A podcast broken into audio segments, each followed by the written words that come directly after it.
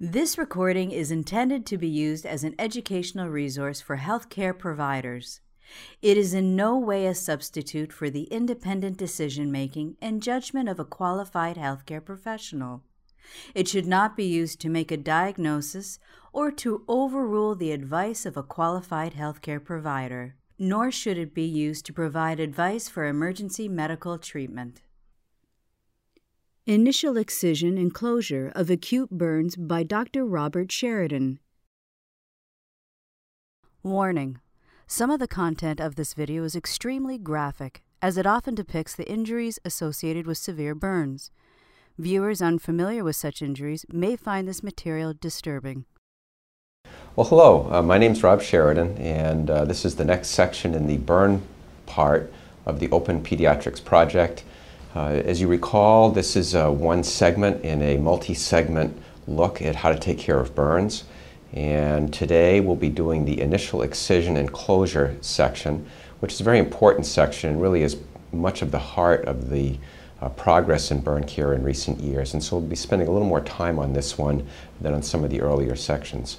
So this is uh, the topic we'll be addressing today, the initial excision and closure of acute burn wounds. We'll go over briefly the initial evaluation of the wound and of the patient. We'll talk about how to determine the time and the need for operation. In other words, how much pressure is there to get the case done uh, right away. Um, we'll talk about how to prepare the, us and our team and the patient and the room for the operation. We'll talk about techniques of hemostatic burn excision. We'll talk briefly about donor site management and the craft of graft fixation and postoperative wound care where this fits in history. This is a slide you've seen before in the earlier, one of the earlier segments. This is Zora Janzekovic who first began, I think, talking about uh, the idea of, of short-circuiting the natural history of a wound, which is liquefaction and slough and sepsis, by excising wounds that appear to be full thickness and closing them right away. And this is really an important concept. Uh, this concept was taken to patients with large injuries by uh, surgeons at Boston Shriners and at the Army Unit in San Antonio and other places. And there was quite a steep learning curve uh, to get to where we are today with hemostatic excisions that are safe.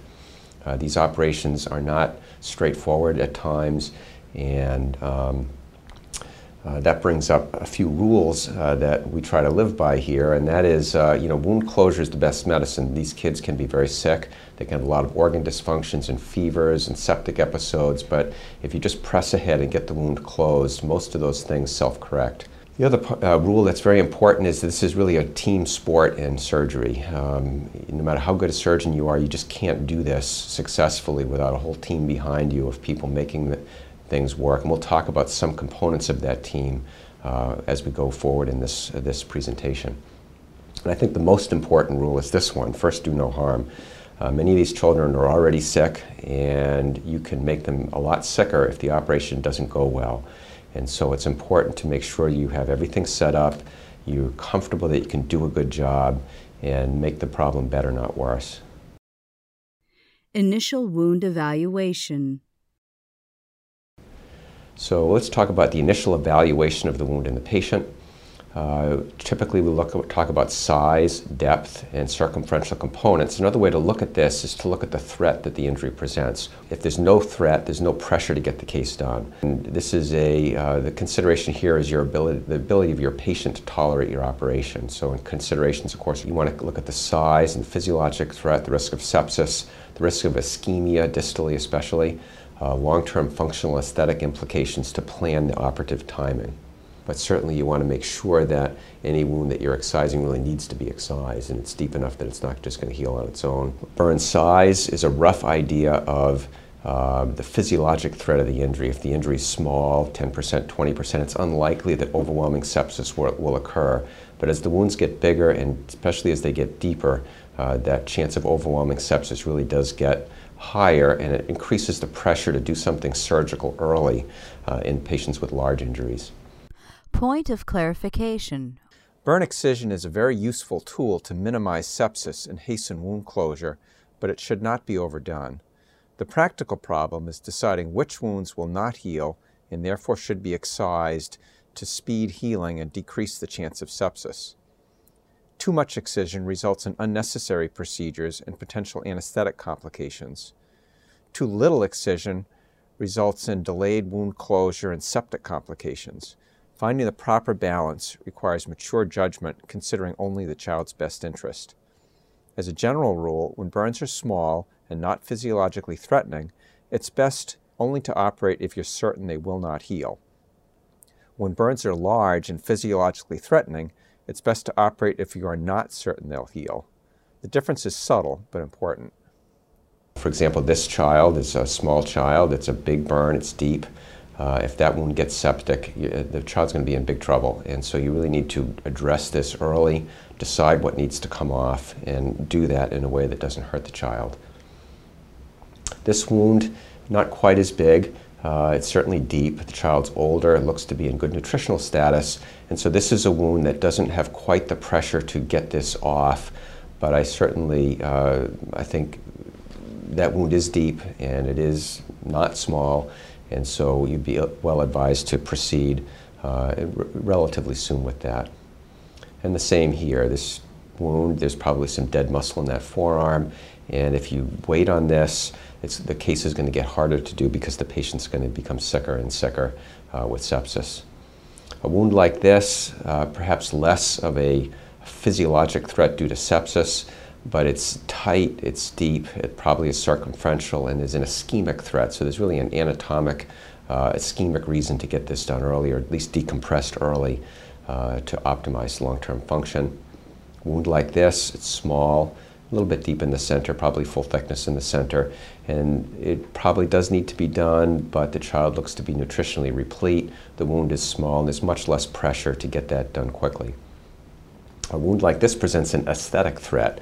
It may not project well, uh, but you can see there's kind of a deep, waxy uh, portion to the inferior pole of that wound, and there's going to be some very important long-term consequences to uh, inexpert management of that, and so you want to be very careful with this. There's uh, no pressure to get this done surgically. It's small.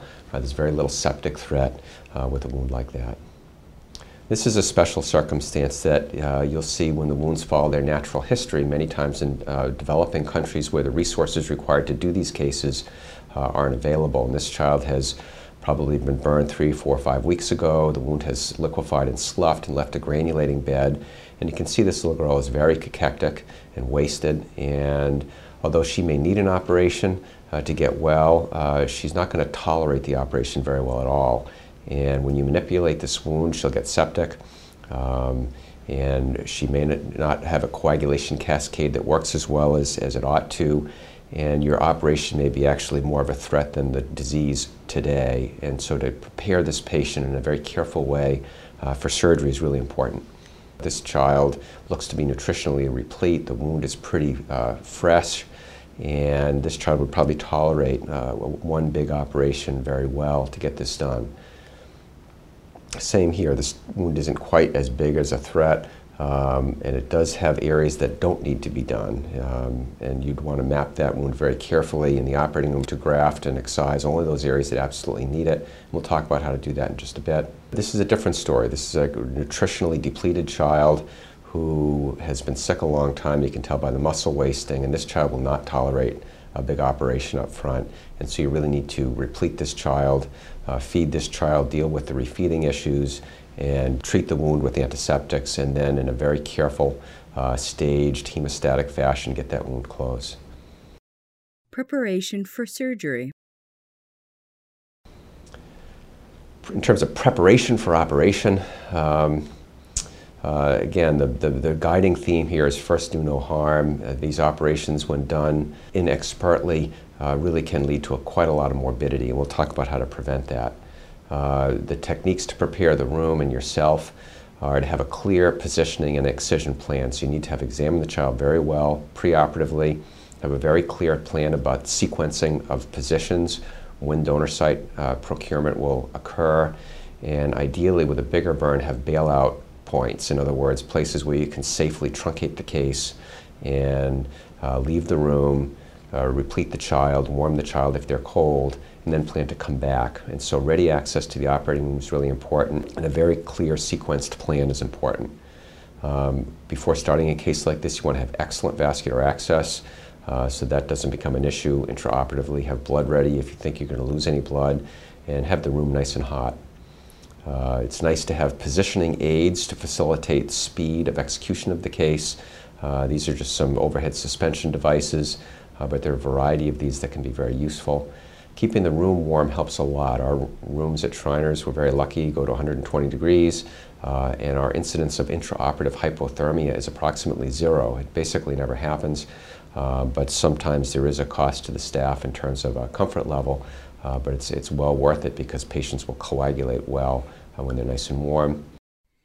Hemostatic burn excision techniques. And the heart of this uh, session here is the techniques of hemostatic burn excision. How do you get the wound off without causing a lot of blood loss? Uh, historically, these cases were associated with enormous blood loss, and uh, that in itself really limits your ability to do the case safely. Uh, many times, if the kids are sick, especially if the wounds are a bit older, you want to look at a staged hemostatic excision in larger injuries. Uh, you can do this frequently every day, every other day until the uh, until uh, what needs to get done is, is done. Uh, a very critical question up front is how deep should the excision be? And many of these burns are different in depth in different parts of the, of the uh, wound. Uh, the skin varies in thickness a great deal, and you really want to be quite accurate. You want not to sacrifice anything that is alive and will, lead, will enhance your long-term outcome. So you want to map the areas of concern and then try to very accurately um, um, map out the depth of the burn uh, for your excision. And so really what you want to do is a very accurate layered excision that should be what is done in most burns nowadays. Um, and uh, uh, here's a way to do this intraoperatively. So first we're going to just look and see how deep it is. Take a small little test patch there. You see that's not bleeding. And so we'll go a little bit deeper. And now we see we get a little bit bleeding in the center of the wound where there's a little deep dermis. This stuff on the periphery, there's really no bleeding. And uh, so this really is a very deep dermal superficial full thickness injury. Starting to get a little bit of bleeding here in the very deep reticular dermis. Uh, this is a picture of a layered excision being done under a tourniquet, and you can see there's no bleeding, uh, even though that dermis is viable looking at it. And this is a way to do it under a tourniquet. You uh, can use an ACE bandage to exsanguinate the extremity, use that as a tourniquet, do your excision and then wrap a hemostatic wrap on that extremity and dilute epinephrine and, uh, and have very little blood loss uh, for that excision. And you can do also excisions uh, under dilute epinephrine clysis, and this is extremely useful technique. This is a donor site, uh, the upper portion of which has been clysed with dilute epinephrine, and lower portion not. And you can see just the enormous savings in blood if you do your surgery in this fashion. And you can do your excisions this way as well. All right, this will help us, now that we know how deep it is, we can do this area, a little epi-injection. And now we can do this to that appropriate level, much more, hem much more hemostatically. And that gives you an idea of how a uh, layered excision with dilute epinephrine clysis can be done in a highly accurate way, uh, giving you a, a just a, a, great physiologic excision, a nice smooth wound bed that'll take graft readily, without uh, the cost being an enormous uh, amount of blood loss. And you can see from this uh, that one way to do this without losing a lot of blood is to pick a, a representative area and do a very fine layered excision and help guide you to know exactly how deep this typical part of the wound is. And that will guide you when you're using your hemostatic techniques into how to do the rest of the excision without uh, using blood loss as the endpoint for excision. And this is a picture of a, a, tourniquet being used to do a layered excision. And so again, layered excisions are preferred. Even in big, deep burns, you can do these layered. Uh, you can get a great aesthetic result that way and um, a, a, much better functional result as well. Uh, there are times when using a mechanical dermatome can be a part of an excision. If you've planned the excision very well and you're good with the mechanical device, you really can speed up the excision that way. And you can see this is a, an excision being, pretty large excision being done uh, with a mechanical device under clysis after very carefully planning the depth. Um, to uh, facilitate a speedy, smooth excision. And you can get a very nice excision of a large injury this way, uh, generate a bed that will reliably accept autograft without really depleting your patient uh, too much of blood. You can do deeper excisions to be safe. Uh, you can do fascial excisions to be very safe and make sure you've gotten all the necrotic tissue off, but there's really quite an aesthetic and functional cost to that. Years ago, fascial excisions were quite commonly done routinely, um, and we've really gotten away from that over the years unless the patient is very sick uh, with a septic wound and you're really not stabilizing them with intravenous antibiotics. Um, and those kids sometimes are, and they're particularly if they're coagulopathic and they're difficult to correct. In those kids, um, it, it can be a lifesaver. So if they have a deep septic wound and then you just can't make them not bleed with dilute epinephrine clysis or a tourniquet, um, and you really need to get the wound off to save their life, a fascial excision is very reasonable. There are also some children who have burns that are just so deep, they involve the skin, the fat, and parts of the fascia, and those children are best served with fascial excisions. They're very rarely done. Uh, they're done for specific indications. We'll talk a little bit about now how to do the fascial excision in a relatively dry way. Uh, this is the way to do it with a Bovie. You can just lots of traction, and then you can see there's a nice little plane right here. You can have your partner mop for you. Always use coag, stays nice and dry. And your partner can dab there. See that nice plane. And you can keep it nice and dry. You can see the technique is very simple and just lots of traction. Get a nice clean plane there too. It will always take a graft very readily. And just keep it dry as you go. You can see this is a mutilating excision. You really don't want to do this unless it's absolutely necessary. And it rarely, rarely is. You only do want to, we'll go a year without doing a fascial excision here. You can see we're just taking our time. There's lots of traction. It's more traction than Bovie. The Bovie is always on coag, never on cut, because cutting Bovie smokes a lot and it tends to bleed a lot more. And really, if you're using enough traction, you don't need that much Bovie you see a blood vessel coming up in your field as you're doing this, you can buzz that blood vessel. You can see you can develop a lovely plane. It's very easily seen. And the person holding traction is actually more important than the person holding the Bovie if you're really directing the dirt section totally. Okay. Sometimes you'll see children whose wounds have sloughed especially in the developing world where early excision is very difficult to practice in reality and given the resources that are not present. And um, kids will slough their wounds and develop these large beds of granulating tissue. And these can be very bloody excisions and very challenging to do in the absence of an ICU or a blood bank. Uh, a way to do this uh, in a staged way is also with epinephrine clysis, which we'll show here particularly if you use a blunt technique. And so a blunt technique with these, with epinephrine clysis, you can, and if you do it in a staged, careful way, you can do these with relatively little blood loss. This uh, up, and sometimes you're lucky that the, the granulation is relatively fresh. It's kind of gelatinous, so it scrapes off very easily. If you scrape it to a nice, dry, fibrotic bed, it'll take graft really well. And uh, sometimes it's, if it's older, it becomes fibrous and you have to cut it to size it. You, I think this is kind of gelatinous. If you go from the wound edge to the center kind of bluntly like this, you can get into a nice plane with the epinephrine it doesn't bleed very much. And you get just a lovely bed that'll take graft. If you don't do this and try and put the graft on the granulation, the, grafts don't do very well because the granulation tissue is sort of uh, the angry fibroblasts and bacteria, mostly in inflammatory cells, and uh, really keeps it from bleeding. If you go outside the epinephrine zone, you see you get into a little bleeding, so we're going to stop. But you get the idea of uh, sort of bluntly getting that stuff off to a nice dry bed, and it can, it'll take a graft very reliably. So as you can see from that video, um, these, uh, you, you know, these beds of granulation can be excised sharply, but when you do that, they bleed a lot, and it can be a real issue, uh, especially in a developing uh, op country's operating room where you don't have the resources to salvage uh, a case that gets bloody. And uh, so a dilute epinephrine clysis uh, with um, uh, blunt technique, not sharp technique, uh, can sometimes really make a huge difference, give you a great bed that will reliably accept autograft. Donor Site Management Now let's move to donor site management. Unfortunately, we're still in a place where the large majority of children are best served with split thickness autograft, and uh, that's an important part of the operations. And it's important to plan it well and perform it well. Um, and again, uh, this, is, this rule applies. Uh, there are times when donor site morbidity becomes worse than the original burn, and so it's important to very carefully harvest your donor sites. Be familiar with how thick uh, the, the uh, uh, providing area of skin is, uh, how well your patient is able to heal their donor site, so you cannot take too thick a donor site.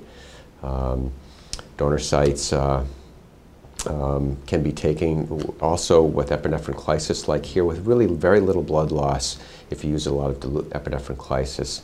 And I probably should uh, tell you what dilution I use, and, and I use a lot of epinephrine clysis, and the dilution I like to use is a half mic microgram per cc, um, which is about a 1 to 2 million concentration, and that's best made by taking an amp of 1 to 1,000 epinephrine and diluting it in a liter of injectable saline, and that um, is a quite, quite a dilute solution, but it's really quite effective when used right.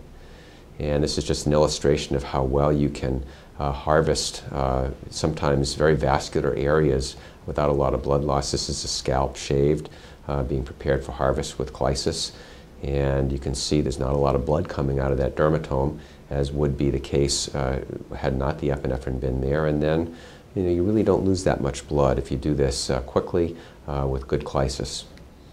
And, and again, the, the morbidity of donor sites can be really huge. You don't want to generate problems uh, from too thick a harvest or infected uh, donor sites. And this is a short video that will show you a way to um, harvest using a mechanical dermatome.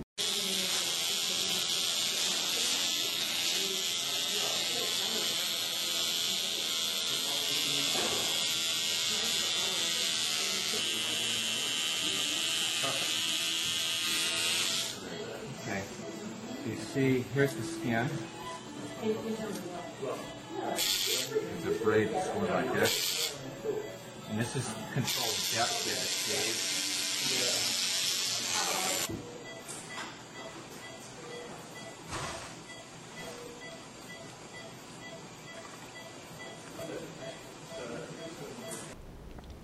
Uh, just a word about hand harvesting. Uh, in many parts of the developing world, they don't have access or, you know, to the high quality um, uh, maintenance uh, needy uh, dermatomes that we are so fortunate to use in our operating rooms.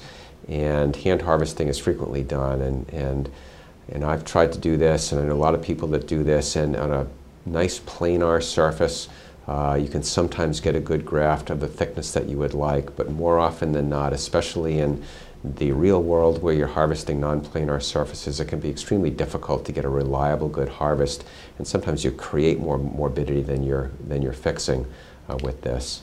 And the grafts you get may not be really the quality that you want. I did this, and uh, uh, not a graft that I uh, was particularly proud of, but it was the best I could do uh, with the device I had. The key points from this uh, video are lots of hands supporting this. You want to prepare the surface very well with the clysis and with positioning of the patient to really make a nice planar surface because that's where the dermatome works best.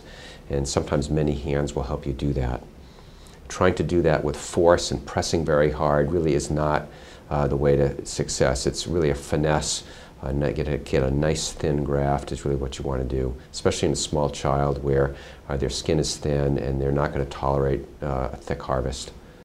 Graft fixation so um, we're nearing the end of this. Uh, graft fixation and postoperative wound care. Um, graft fixation is one of the crafty parts of our field that really attracted me to it in the very beginning. And uh, there's a lot to this, and I can't, you can't encapsulate all of it uh, in one uh, short segment. But I think just paying uh, attention to the fact that this is really an important thing that, that we do because if you put the graft, you prepare a wound bed beautifully, you harvest a great graft, you put it down. If you don't secure it really well, especially in an otherwise well child who's going to swarm around and want to move, uh, you're not going to, you're going to be doing it all over again. You can do a lot of harm with this if you don't do this tail end of the case uh, very well, and sometimes this part of the case takes long is the longest part of the case. So you want to craft your dressings to minimize shear. You want to be creative with that. Um, you can craft your dressings and your uh, graft stabilizers to serve as splints, um, like here in this axilla. Uh, you can want to craft your uh, fixation uh, device so that it doesn't distort normal anatomy, so the child can be comfortable uh, afterwards. Uh, you want to, to, craft it so that it will allow motion, so it won't hinder rehabilitation or hinder whatever motion the child can have while that graft is taking. There's uh, uh, negative, using negative pressure devices for graft fixation is certainly a possibility. Uh, I've done it. Um, I don't think you need to do that. I think that you can craft your dressing in such a way as to get really excellent uh, gentle pressure and stabilization uh, with uh, more primitive devices.